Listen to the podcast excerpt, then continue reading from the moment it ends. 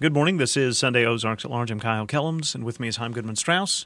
Uh, good morning, Kyle. Good morning, Heim. He is a math professor at the University of Arkansas. And with us this morning is uh, Peter Winkler to discuss his bonus chapter in his book Mathematical Mindbenders on and the chapters on the on hype. On hype.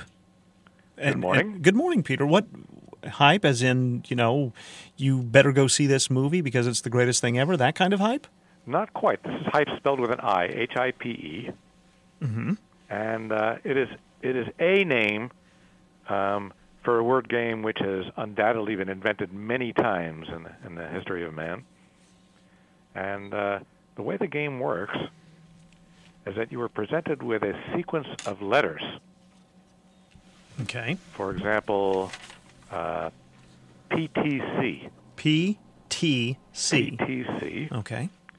And the object of the game is to find a word that has that sequence of letters in it in precisely that orders and in, in precisely that order and with no other letters in between.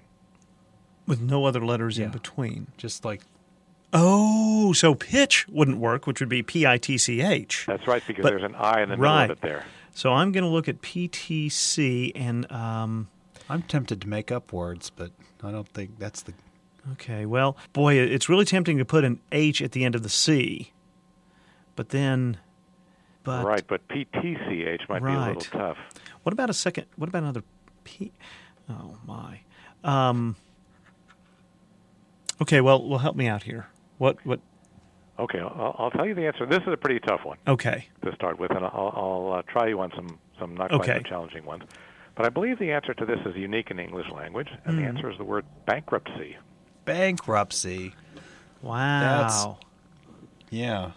yeah, and there it then- is. ending in R U P T C Y. Oh, I like this. This is good. So, a- and, and as far as you know, that is the one word that I it would believe that's work. the only word, Okay. or maybe the plural. Right. Well, yes. Okay. Can you give me a couple that? Here's here's one that you might be able to get. Um, Okay. see if you can think of a word that has the letter sequence W K W in it. W Oh, K. awkward. Awkward. Very good. Because Yes. Uh, that's yeah, sort but- of It's an unusual sequence, and Yeah. it's sort of, there's sort of a tip off. Yeah. yeah. Very good, Heim. well, that one caught my eye months and months ago. for Oh. some reason. Uh, so Some hypes are only uh, two letters. How about uh, B V? B V. BV. obviate. Oh. But I like to I like to give people this one and tell them that the answer is obvious. Obvious. Um, I think it would almost be as fun to find them as as to ask. You know, if you're looking at words and go, "Oh, I bet that's one." That's true. A- As a matter of fact, it- it, it's funny. It, it takes a little bit of experience um, to uh, to discover good hypes. Um, uh, your first couple of tries might result in something which has uh, very easy solutions that you didn't think of. Yeah. Um, but after a while, um, you get the hang of it, and uh, then suddenly you might be talking with someone, and you might, oh, that's a good hype. That's a, that's a, Yeah. It, it seems like one of those things that when you kind of start getting into it, you can't turn off. yes. y- You know the. looking at this list, they just really look implausible, like HMM and GGP, and it's hard to believe, you know, that some of these are in real words. But I guess Some of them are cute. Uh, There's there's there's even some as many with as many as six letters, like T A N T A N. And Try that one.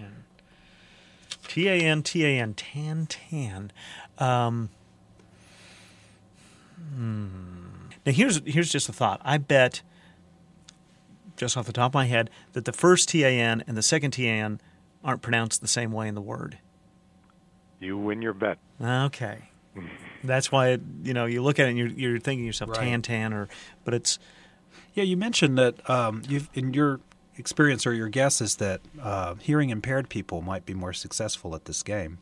That's right. My experience is that that uh, um, hearing impaired people have have uh, a, uh, a, a a kind of a greater visual concept of a word, and this is what you need because the uh, the sound um, that you would associate with the letters of a hyper uh, is often misleading. I bet crossworders are are are, are better than than non crossword people. Um, Just a I guess. would think so. Yeah. Okay, well, I'll tell you what. Let's just leave.